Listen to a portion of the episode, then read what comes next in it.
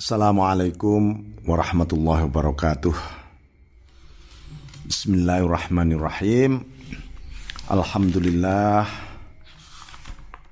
Alhamdulillahilladzi arsala rasulahu bil huda wa dinil haq liyuzhirahu 'ala ad-dini kullih walau karihal kafirun.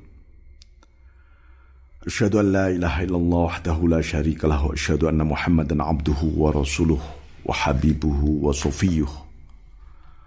Allahumma shalli ala sayyidina Muhammadin abdika wa nabiyyika wa rasulika an-nabiyil ummi wa ala alihi wa sahbihi wa sallim tasliman biqadri 'azumati dzatika fi kulli waqtin wa hin. Amma ba'd. Qala Rasulullah sallallahu alaihi wasallam, Iqtadu billadzina min ba'di min ashabi. Ya, Abi Bakrin wa Umar. Wahtadu bihadi Ammar. Wa tamassaku bi'ahdi Ibn Mas'ud. Rasulullah SAW bersabda, ini sabda Kanjeng Nabi mengenai bagaimana kita ini diperintah. Ini perintahnya Kanjeng Nabi. Kalian semua ikutilah dari orang-orang, artinya sahabat-sahabat setelahku, mengikuti jejak sahabat Nabi ini. Ya. Sahabat Nabi nanti diteruskan oleh para tabi'in. Tabi'in ya diteruskan oleh para tabi'in, nanti para mujtahidin, para ulama yang disebut al-ulama warathatul anbiya, itu yang mulai dari para sahabat, tabi'in sampai sekarang terus akan selalu ada gitu loh ya, ulama-ulama billah itu. Nah, setelah Rasulullah SAW wafat, ya ikuti Abu Bakar, kemudian Umar, mintalah petunjuk melalui Amar bin Yasir ini, karena Amar bin Yasir ini salah satu sahabat Nabi yang sangat mencintai keluarga Nabi. Ya, wa tamassaku bi'ahdi Ibn Mas'ud. Kemudian berpegang teguhlah kepada janji Ibnu Mas'ud. Rasulullah SAW, ya, iktadu billadzaini min ba'di, ya, bukan billadzina, billadzaini. Dua orang ini yang disebut awal, alladzaini, dua tokoh yaitu Abu Bakar dan Umar. Faqad amara alaihi salatu wassalam bitashihil qudwah bisyaikhhainil azimaini Sayyidina Abi Bakar Ash-Shiddiq wa Sayyidina Umar bilfaruk radhiyallahu anhuma. Baru kemudian wabit tahqiq, ya, ikuti Abu Bakar, Umar, kemudian dikuatkan betul dengan meminta petunjuk kepada Umar radhiyallahu an, karena beliau ketika wafat penuh dengan cinta yang agung kepada Sayyidina Ali karamallahu wajhah. Ya, jadi ini menggambarkan bahwa rahasia yang akan didapatkan oleh para arifun, orang-orang yang mengenal Allah, itu memetik rahasia. Artinya begini, setelah tahu bahwa kunci seluruh alamul ma'rifah dan hakikat itu Rasulullah, ya, kunci itu kepada para sahabat kemudian, mulai dari Sayyidina Umar, Sayyidina Ali, terutama Sayyidina Abu Bakar Ash-Shiddiq radhiyallahu an. Kemudian beberapa sahabat lain yang disebut oleh Kanjeng Nabi. Ini menunjukkan tentu ini menggambarkan juga betapa anutan-anutan yang begitu kokoh. Hal yang sama ini adalah para warathatul anbiya dan umana ur-rasul, para pewaris Nabi, ya, para pemegang amanah-amanah Rasul. Ini adalah para arifun, al-alimun, yaitu para ulama billah, ya.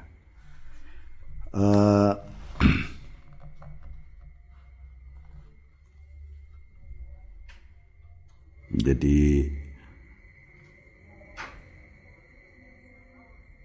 ini gambaran mengenai bagaimana seseorang itu untuk menempuh sebuah kebenaran yang, dan bagaimana mewujudkan kebenaran itu, bukan sekedar oh ya ini benar, ini benar, ini benar, bukan, tapi hakikat kebenaran yang harus dimaujudkan, dimanifestasikan dalam kehidupan sehari-hari. Itu harus tetap kita mengikuti pandangan-pandangan yang mengenal Rasulullah SAW. Ya. Para sahabat Nabi banyak yang menjadi ulama billah. Nah, itu yang harus kita ikuti. Maka seseorang seorang hamba itu harus mengikuti jejak-jejak para pewaris Nabi tadi. Supaya apa? Supaya kita bisa memegang teguh apa janji kita ini loh. Begitu manusia itu beriman, sebenarnya kita sedang mewujudkan janji kita dengan Allah. Karena di zaman azali, kita itu di zaman fitrah, ya, kita itu berjanji, alastu birabbikum qalu bala syahidna. Jadi Allah ketika bertanya, aku ini Tuhanmu bukan? Mereka semua menjawab, benar, engkau Tuhan kami, dan kami musyahadah, kami menyaksikan. Ini bentuk sebuah perjanjian universal yang primordial di zaman azali, yang harus kita wujudkan saat ini. Nah, untuk memegang, mewujudkan janji ini, memang manusia gak ngerti ini. Ya harus mengikuti jejak orang-orang yang memegang janji tadi dengan kuat. Para sahabat-sahabat yang sangat dicintai oleh Rasulullah SAW. Jadi فَإِنَّ مَنِ اهْتَدَى بِهَدْيِ مُحَمَّدٍ صَلَّى اللَّهُ عَلَيْهِ وَسَلَّمَ وَاقْتَدَى بِهِ وَتَمَسَّكَ بِعَهْدِهِ أَقْبَلَ اللَّهُ وَأَعْرَضَ عَنْ غَيْرِهِ. Jadi orang yang mengikuti petunjuk Kanjeng Nabi, mengikuti jejak beliau, memegang teguh janjinya ya, dengan Allah dan Rasul itu, maka dia sebenarnya sedang menghadap Allah, dan dia akan menepiskan yang lain.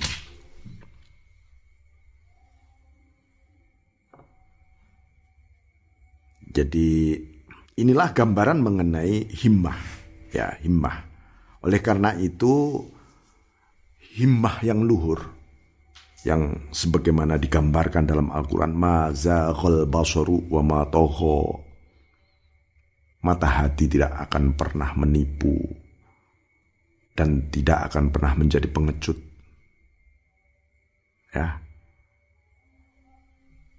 Karena itu seorang hamba tidak akan pernah terjebak hidupnya oleh pandangan mata kepalanya. Karena apa? Mata hatinya senantiasa terbuka dan melek dengan seluruh kebenaran. Nah, inilah para arifun melampaui dunia kemudian. Melampaui dunia. dia lampaui juga akhirat. Karena di balik apapun yang ia pandang, hanya hadirnya Allah di balik semuanya. Dan ini karena mengikuti jejak Kanjeng Nabi Muhammad sallallahu alaihi wasallam yang kemudian oleh Allah disebutkan wa ma arsalnaka illa rahmatan lil alamin. Kami tidak mengutusmu Muhammad kecuali sebagai rahmat. Apa yang dimaksud rahmat? Rahmat adalah terbukanya mata hati untuk memandang, merespon, menyiapkan diri menjadi limpahan-limpahan hidayahnya Allah. Nah, itu yang dimaksud rahmat yang sesungguhnya. Sehingga ketika melihat kehidupan manusia, kehidupan alam ini, di balik ini semua ada hadirnya Allah. Kenapa ini carut marut ini dunia? Karena mereka kehilangan Tuhan. Mereka kehilangan intensitas, sensitivity, sikap sensitif, kepekaannya kepada Allah di balik kehidupan ini. Karena kehilangan itu, lalu mereka berdiri sendiri-sendiri dengan egonya masing-masing. Terjadilah sebuah konflik, pertarungan, bahkan peperangan, destruksi.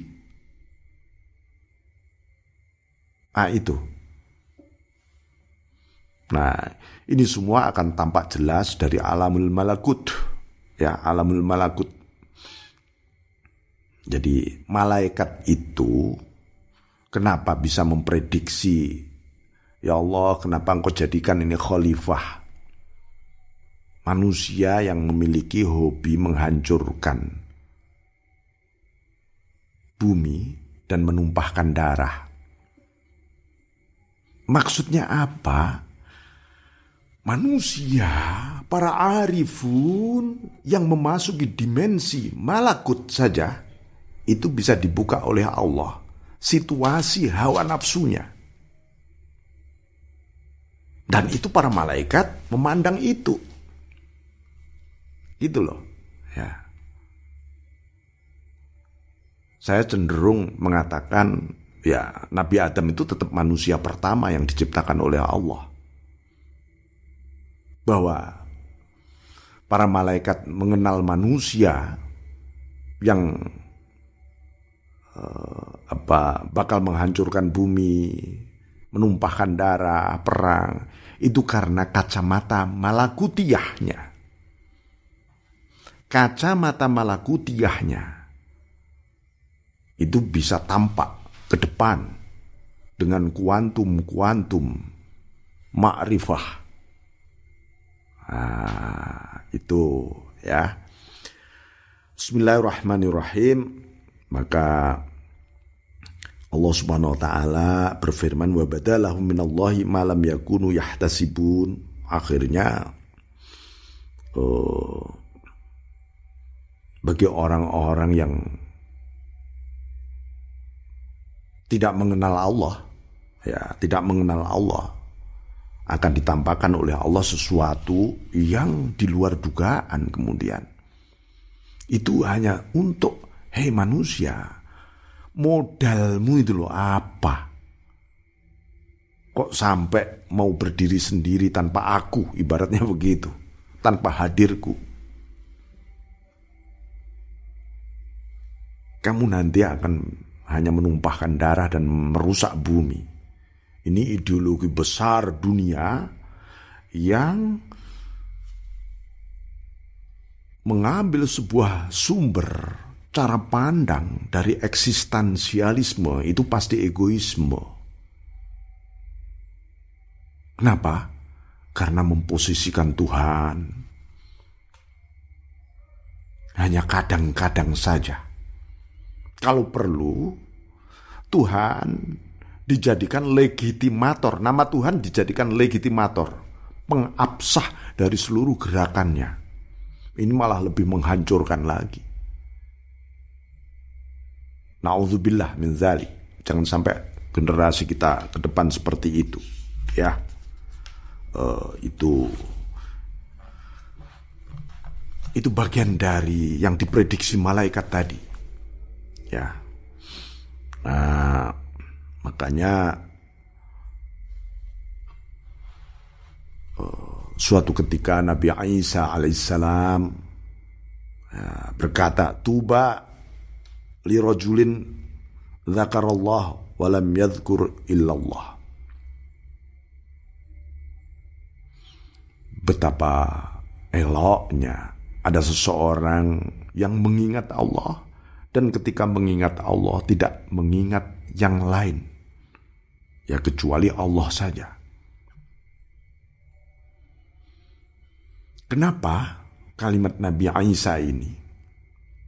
Karena ketika orang mengingat Allah, lalu ada dunia, ada nafsu, ada selain Allah ikut tur campur di situ,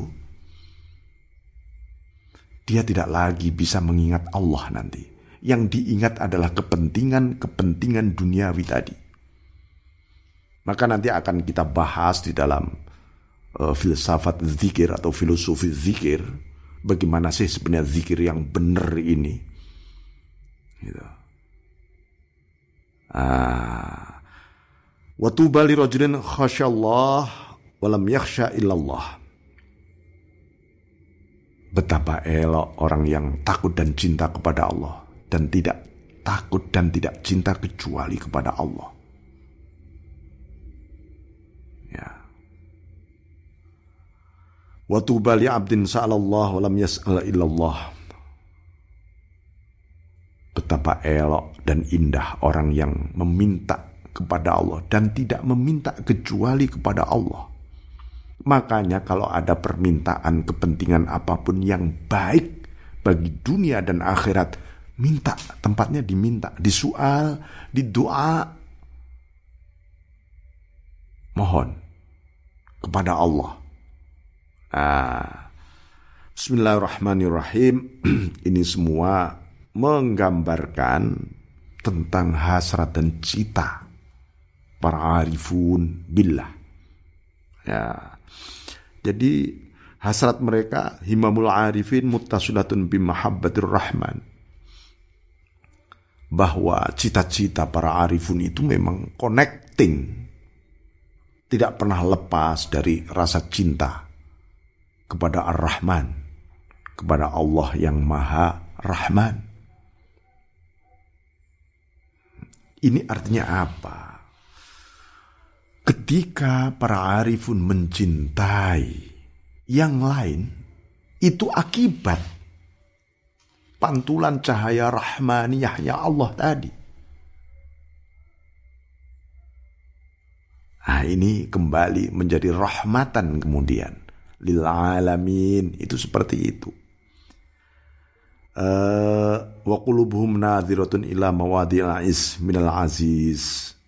Hati mereka senantiasa memandang tempat-tempat mulia. Tempat-tempat mulia itu maksudnya minal aziz. Tempat mulia itu bukan sesuatu yang physically ini. Tempat mulia ini adalah kemuliaan-kemuliaan ilahiyah. Itu yang dia pandang. Bukan kemuliaan makhluk. La rahata lahum fid darid dunya dunal khuruj minha. Maka tidak ada tempat istirahat sebelum dia meninggal. Bagi para harifun, dia akan sibuk terus. Jadi ya, sibuk di dunia ini kan seperti kita lari di celah-celah air hujan, menyiapkan supaya tidak basah dan seterusnya. Jadi ini gambaran juga yang disampaikan oleh para sahabat Nabi, ya. Jadi Sayyidina Ali misalnya, ketika memasuki masjid Rasulullah SAW, dia melihat ada badui di sana. Tiba-tiba bermunajat nih badui. Ilahi uridu minka syuaiha. Oh Tuhan, sebenarnya aku hanya kepingin mengincipi sesuatu kesenangan sedikit saja darimu. Maksudnya, jangan terlalu banyak. Ini bisa menggodaku nanti. Ini badui yang arif billah.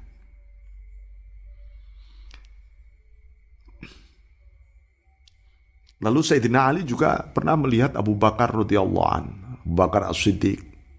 Pada suatu ketika Abu Bakar mengatakan bermunajat, Ilahi, oh Tuhan, uriduk. Aku ingin Engkau Tuhan.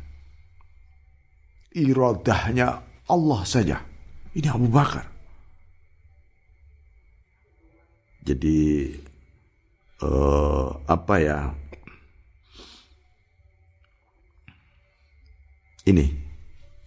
Ini menggambarkan bahwa himamul arif, himmahnya para arifun itu ya memang Allah sesungguhnya.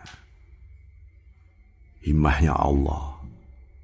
Bahwa ada nikmat-nikmat anugerah yang diberikan oleh Allah kepada mereka, kepada kita semua ini, itu supaya kita ini menempuh jalan menuju kepada Allah itu dengan nikmat dan indah.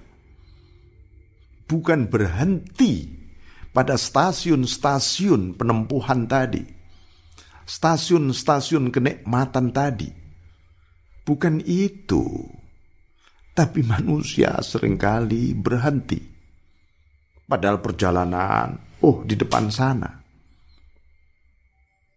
Kalau saya gambarkan ya, Anda pergi ke Surabaya dari Jakarta atau dari Surabaya ke Jakarta. Tujuan aku mau ke Surabaya atau orang Surabaya mau ke Jakarta. Nggak taunya nyampe di Semarang, tengah-tengah. Kok indah sekali ya Semarang. Turun. Lalu dia lupa tujuan. Dia pergi ini kemana? Dia menikmati Semarang selama-lamanya. Ini. Ya, oleh karena itu Allah pun membukakan pintu-pintu mukasyafah, rahasia-rahasia Allah. Itu juga bukan dalam rangka sebagai tujuan. Itu hanyalah stasiun-stasiun. Tujuannya tetap Allah. Hasratnya tetap Allah. Supaya mengingatkan. Para arifun dibukakan rahasia Allah. Supaya ingat. Tujuanmu adalah aku. Supaya lebih dalam dan lebih yakin kepadaku. Itu. Ya. Dan itu semua dialami oleh para sahabat Nabi, para tabi'in, para arifuna billah dalam episode-episode perjalanannya. Sehingga ketika kita ngaji kitab-kitab tasawuf, lalu teringatkan oleh itu semua. Ya, Karena itu, dari sinilah sebenarnya kembali bahwa nafsu kita akan melahirkan egoisme. Egoisme melahirkan instanisme. Instanisme melahirkan jebakan-jebakan.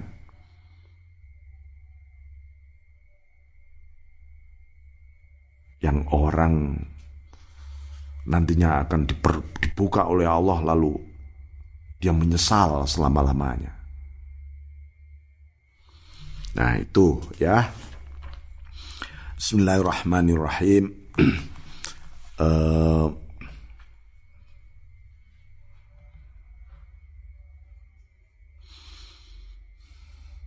Jadi para arifun suatu ketika disodori satu ayat. Nah, ini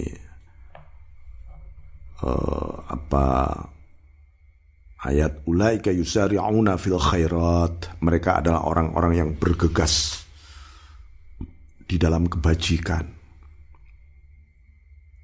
Nah, Kita sering ini kita dengar fastabikul khairat, fastabikul khairat, fastabikul khairat.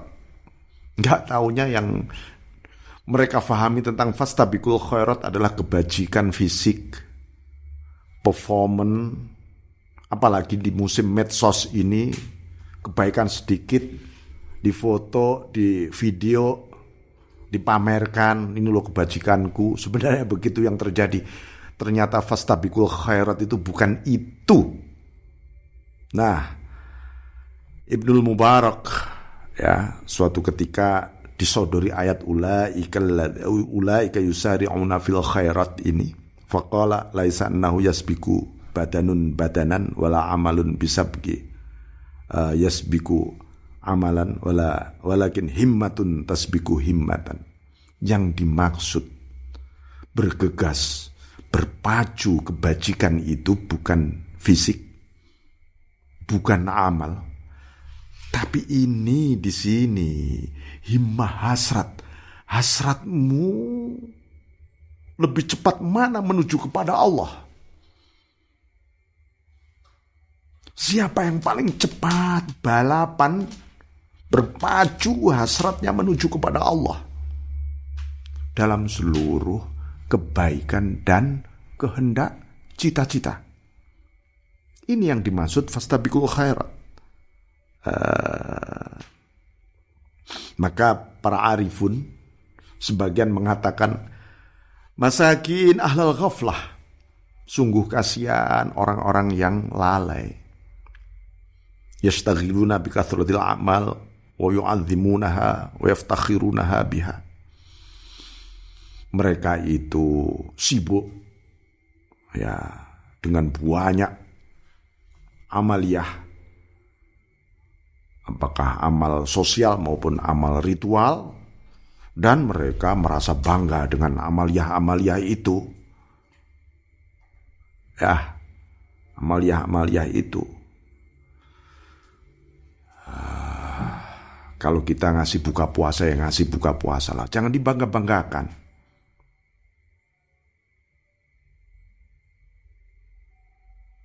Ya, walau anna ahlal ma'rifati amilu a'mala ahlis samawati wa'ad minal azal ilal abad kana dhalika ashur wa ahqaru fi a'yunihim min khardalin fis samai wa'ad. Kalau ya para ahli ma'rifah melakukan amaliyah seperti amaliyahnya seluruh penghuni langit dan penghuni bumi, dari mulai azali sampai abadi, itu pun bagi ahlul ma'rifah, para arif, itu tetap saja amalnya tak lebih dari sebesar atom, sebesar nuklir, kecil banget lah. Itu kok kita bangga-banggakan itu apa ya?